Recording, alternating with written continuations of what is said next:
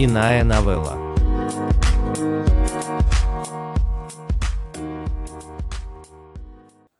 Ягуар. Эй-Си Кох. Кортес был в бегах от каких-то страшных парней. Он сфальсифицировал квитанции и немного увеличил свои расходы, когда работал по контракту с сомнительным домовладельцем. А теперь несколько суровых парней с короткими стрижками хотели сломать ему ноги. «Ты найдешь выход из этого дерьма», – сказала ему его бабуля, когда он остановился у нее дома, чтобы занять немного денег и передохнуть. «Просто следи за знаками». Он не хотел задерживаться у нее слишком долго, опасаясь привести плохих парней к ее порогу. Поэтому он как можно скорее отправился в опасное и одинокое путешествие по городским улицам. У него было с собой только свернутое одеяло за спиной, привязанное к плечу веревкой, и 20 долларов, которые бабуля ему дала. Он знал, что положение ему выпало низкое, как никогда, а дальше будет еще хуже – Машины со свистом проносились по проспекту, направляясь к центру города. Он брел по тротуарам под кедровыми вязами. Хорошо, хоть дождя не было. В эту минуту он увидел гигантского ягуара на мотороллере. Он пролетел мимо него, страшное существо с огромной головой зверя и человеческим телом. Зверь притормозил, и заехал на парковку жилого комплекса. Кортес остановился и смотрел, как фигура зверя припарковала скутер, а затем обеими руками сняла с себя огромную голову ягуара. Голова оказалась мексиканской маской, которая использовалась как шлем. Перед ним стояла девушка, на плечи которой упали длинные серебристые волосы. Девушка положила голову ягуара на землю, затем размялась, как будто она ехала на своем скутере в течение длительного времени. Она была высокой, одетой в кожаную мотоциклетную куртку. В лучах света при ближайшем рассмотрении он увидел, что голова ягуара сделана из папье-маше, ярко раскрашена пятнами, сверкающими глазами и сверкающими зубами, в его ревущей пасти. Брови и бакенбарды украшала жесткая щетина. Девушка вытащила рюкзак из-под сиденья скутера. Ее серьги молнии блестели в лучах света. Кортес сделал несколько шагов к ней, гадая, был ли это знак. Девушка не заметила его, когда он подошел. Она просунула свою правую руку в открытую пасть ягуара прихватив шлем-маску, а в левой руке у нее был рюкзак. Водрузив на себя свой багаж, она вздохнула и пошла по тенистой дорожке во двор. Он хотел предложить ей помочь донести ее вещи, но не сделал этого. Никудышный джентльмен он оказался. Но он заметил, что в замке зажигания скутера болтается ключ. В тот момент, когда он это увидел, кто-то закричал Кортес!» Он оглянулся через плечо и увидел двух крутых парней в пикапе, медленно курсировавших по проспекту. Он не был вором, но обстоятельства не оставили ему выбора. Он забрался на скутер, завел его и покатился вперед. Пикап свернул на стоянку, когда он открыл дростельную заслонку и направился в переулок, открывающий для него путь к бегству, в котором он так нуждался. О Кортезе можно было сказать много плохого, но одно достоинство у него было. Взявшись за дело, он не останавливался на полпути. Он продолжал ехать без остановок. Он придерживался боковых дорог, пока не выехал из города, затем поехал по шоссе штата на юг. По мере приближения пустыни извилистые дороги становились все прямее. К утру он был на границе. На заправке у мексиканской границы он залил бак скутера, а затем оставил записку, в которой извинился, что не заплатил за топливо. Он успел отъехать от заправки прилично, прежде чем владелец что-то крикнул ему вслед. Он постарался запомнить это место, чтобы на обратном пути не останавливаться больше здесь и проехать мимо. Еще до полудня он обнаружил место в тенистой траве на площади небольшого городка. Он поспал, положив голову на рулон одеяла. «Что ты за человек?» – спросила его голова ягуара во сне. «Я еще не знаю. Я все еще пытаюсь понять это», как ты можешь жить, если не знаешь, кто ты? На себя посмотри. Кто ты? Маска из папье-маше или ягуар? Да, сказала голова ягуара, поблескивая глазами. Шесть дней в пути на юг. Его задница была похожа на окаменевший обрубок, а руки онемели от вибрации дороги. Но для него это были небольшие неприятности.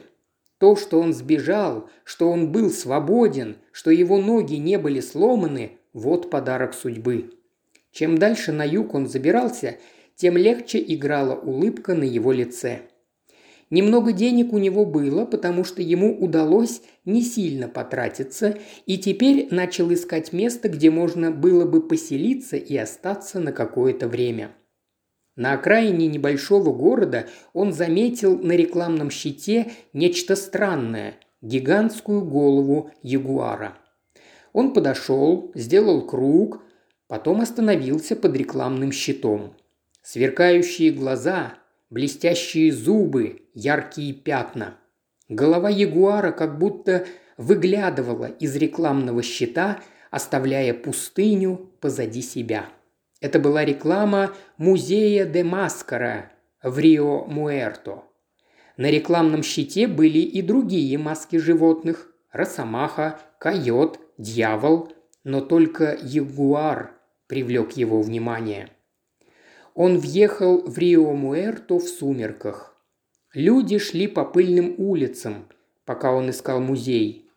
Он нашел его в старом здании, напоминающее старинную каменную церковь. Музей как раз закрывался, уходили последние посетители, когда охранник придерживал дверь для выхода.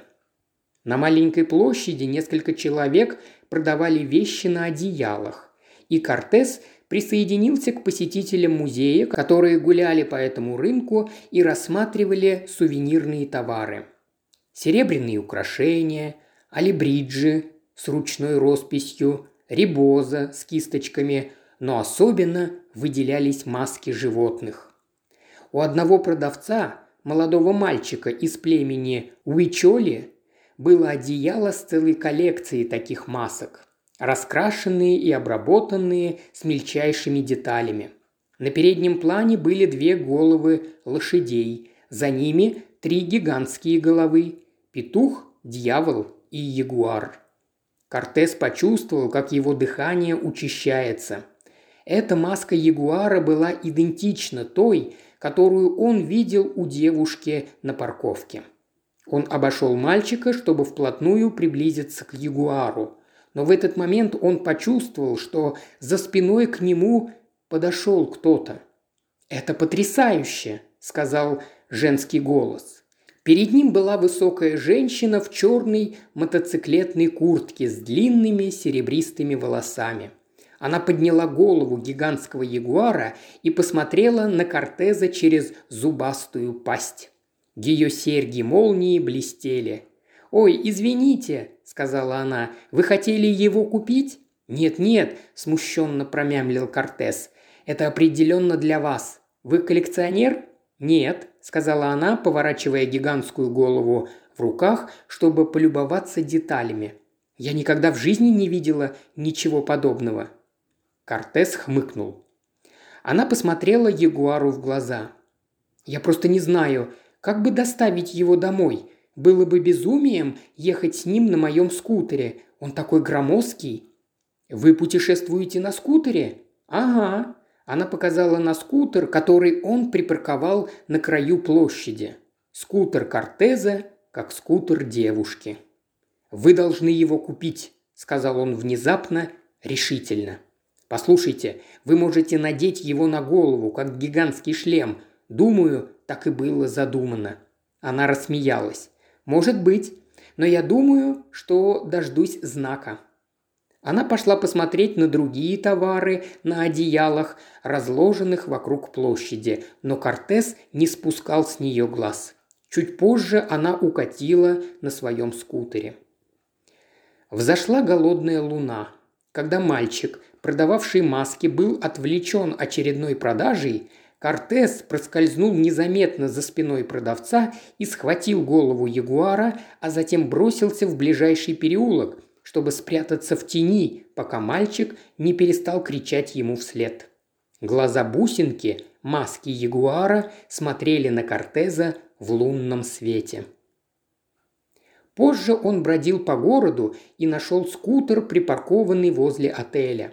Он осторожно поместил гигантскую голову на сиденье скутера, затем спрятался за фонарем, чтобы посмотреть, как она выйдет и обнаружит свой подарок.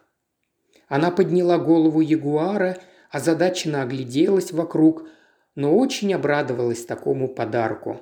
Затем она забралась на скутер, завела его и опустила голову гигантского ягуара себе на плечи.